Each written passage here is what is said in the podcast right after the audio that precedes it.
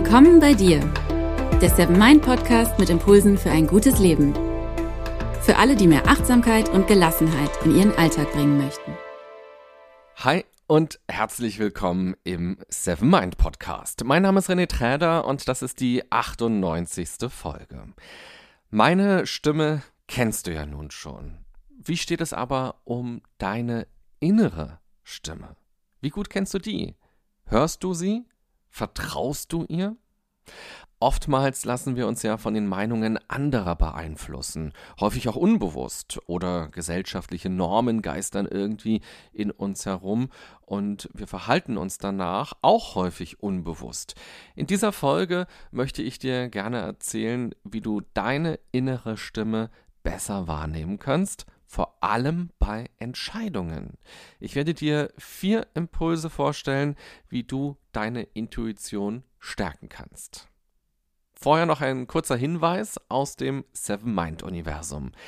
In der Seven Mind App gibt es einen Kurs zum Thema Intuition in der Kategorie Potenziale und zwar jetzt auch mit der weiblichen Stimme Dorothea. Meditation kann deine Intuition trainieren. Dadurch bekommst du einen besseren Zugang zu unbewussten Informationen.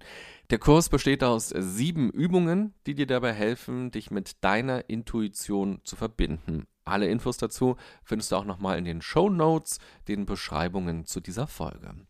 Was genau ist die Intuition überhaupt? Du hast sie sicher schon selbst erlebt und hast ganz eigene Beispiele dafür aus deinem Leben. Es gibt viele verschiedene Wörter für das, was mit Intuition gemeint ist, verbunden wird. Zum Beispiel Ahnung, Bauchgefühl, Eingebung, Geistesblitz, Aha-Erlebnis oder auch Herzentscheidung. Man könnte es vielleicht auch beschreiben als eine Art Urteil, das schlagartig feststeht, das schlagartig kommt. Allerdings empfangen wir die Intuition nicht immer mit offenen Armen, vor allem wenn sie uns vor etwas warnt, in das wir uns verrannt haben, kann es schwer fallen, diese innere Stimme wirklich anzuerkennen. Im Nachhinein da wird uns dann bewusst, dass wir ja schon ein ungutes Gefühl hatten und wir denken, ach Mann, hätte ich doch mal bloß darauf gehört. Intuition ist aus meiner Sicht nichts Spirituelles oder Esoterisches oder Religiöses, sondern einfach nur eine enorme Rechenleistung unseres Gehirns. Dort sind riesige Datenmengen abgespeichert, vielleicht vergleichbar mit dem Server einer Dropbox oder von Google Drive. Der Unterschied ist allerdings, dass sich unsere Daten nicht einfach nur in verschiedenen Ordnern befinden und da gut sortiert sind, sondern sie sind miteinander verknüpft und liegen auch völlig kreuz und quer teilweise. Einige sind stärker miteinander verknüpft, andere sind schwächer miteinander verknüpft. Und wenn wir in einer bestimmten Situation sind oder vor einer Entscheidung stehen, werden diese vernetzten Daten aktiviert und nochmal ganz neu miteinander vernetzt. Das ist auch ein großer Unterschied zur Dropbox. Dort bleiben die unter Umständen zehn Jahre in einem Ordner drin und es ändert sich rein gar nichts. Aber dadurch, dass wir ständig in Bewegung sind, dass wir ständig neue Erfahrungen machen und über Dinge nachdenken, neue Empfindungen machen, in vergleichbaren Situationen sind, werden diese Daten also auch immer wieder bearbeitet und verändern sich. Und am Ende dieses Denkprozesses, dieses oftmals unbewussten Denkprozesses, der auch enorm schnell ablaufen kann, steht dann die Beurteilung. Und genau das ist dann möglicherweise das, was wir Intuition nennen, nämlich diese Eingebung, diesen inneren Eindruck, dieses Richtungsgebende, was bei uns entsteht. Mit diesem eher wissenschaftlichen Blick auf Intuition kann man gar nicht sagen, dass diese Beurteilung immer die beste ist. Denn Intuition hat viel damit zu tun, wie unsere Daten miteinander vernetzt sind und damit eben auch, wie wir ganz grundsätzlich denken und auf die Welt schauen. Wenn wir super ängstlich sind und sehr, sehr vorsichtig sind, wird unsere Intuition ebenfalls eher zu Beurteilungen kommen, die uns schützen ich würde auch sagen, dass es nicht die eine Intuition gibt und dass es gar nicht so leicht ist, sie von einem bewussten Denken abzugrenzen. Denn ein Bruchteil, nachdem uns die Intuition bewusst geworden ist, setzt natürlich auch unser bewusstes Denken ein und bearbeitet diese Intuition direkt. Bei einer Person, die sehr ängstlich ist, bleiben wir mal bei diesem Beispiel, die aber mutiger und selbstbewusster werden möchte, kann sein, dass die Intuition quasi sagt, tu es, das ist gut für dich, dadurch kommst du aus deiner Komfortzone raus und entwickelst dich. Aber direkt danach wird der ängstliche Verstand aktiviert und spult tausend Horrorszenarien ab. Dadurch vermischt sich das Denken und man kann zu dem Eindruck kommen, die Intuition rät einem ab, obwohl sie einen eher pusht. Doch direkt danach kam eben der Verstand ins Spiel und das wird dann super schnell miteinander vermischt.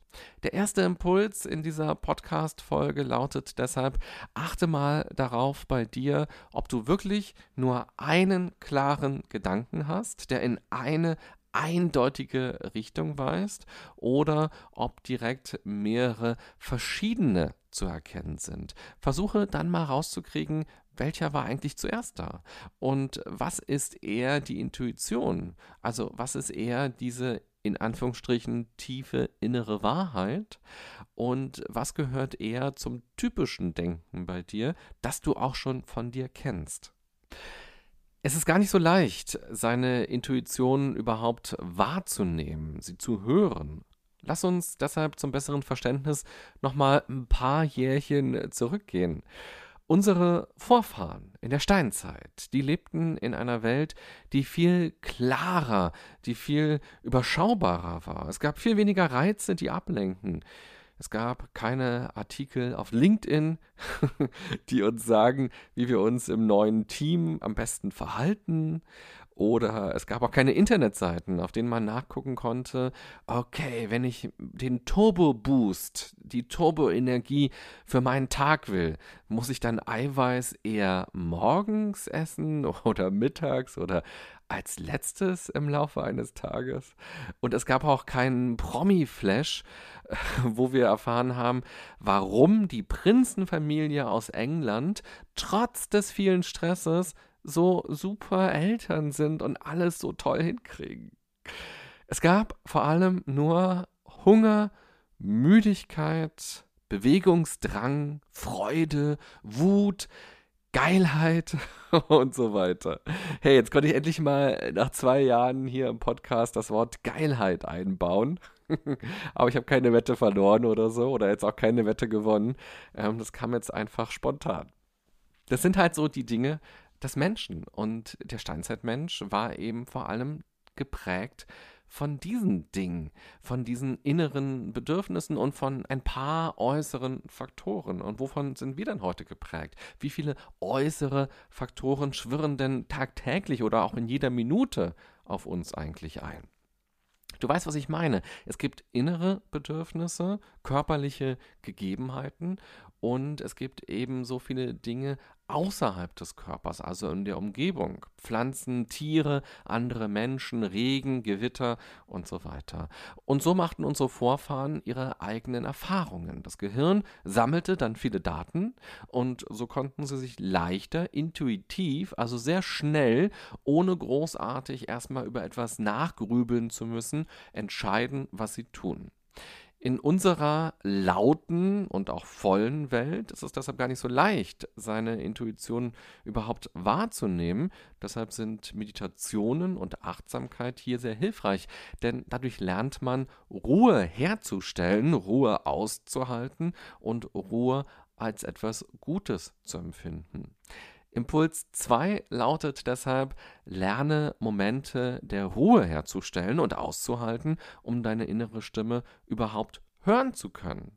Am besten sorgst du regelmäßig für Stille, damit deine Intuition immer wieder die Gelegenheit hat, sich zu zeigen. Dritter Impuls. Unsere Intuition äußert sich nicht immer nur in Form von Gedanken. Auch körperliche Reaktionen können auf etwas hindeuten. Das geht schon bei schwitzigen Händen los oder einem Zucken in der Magengegend.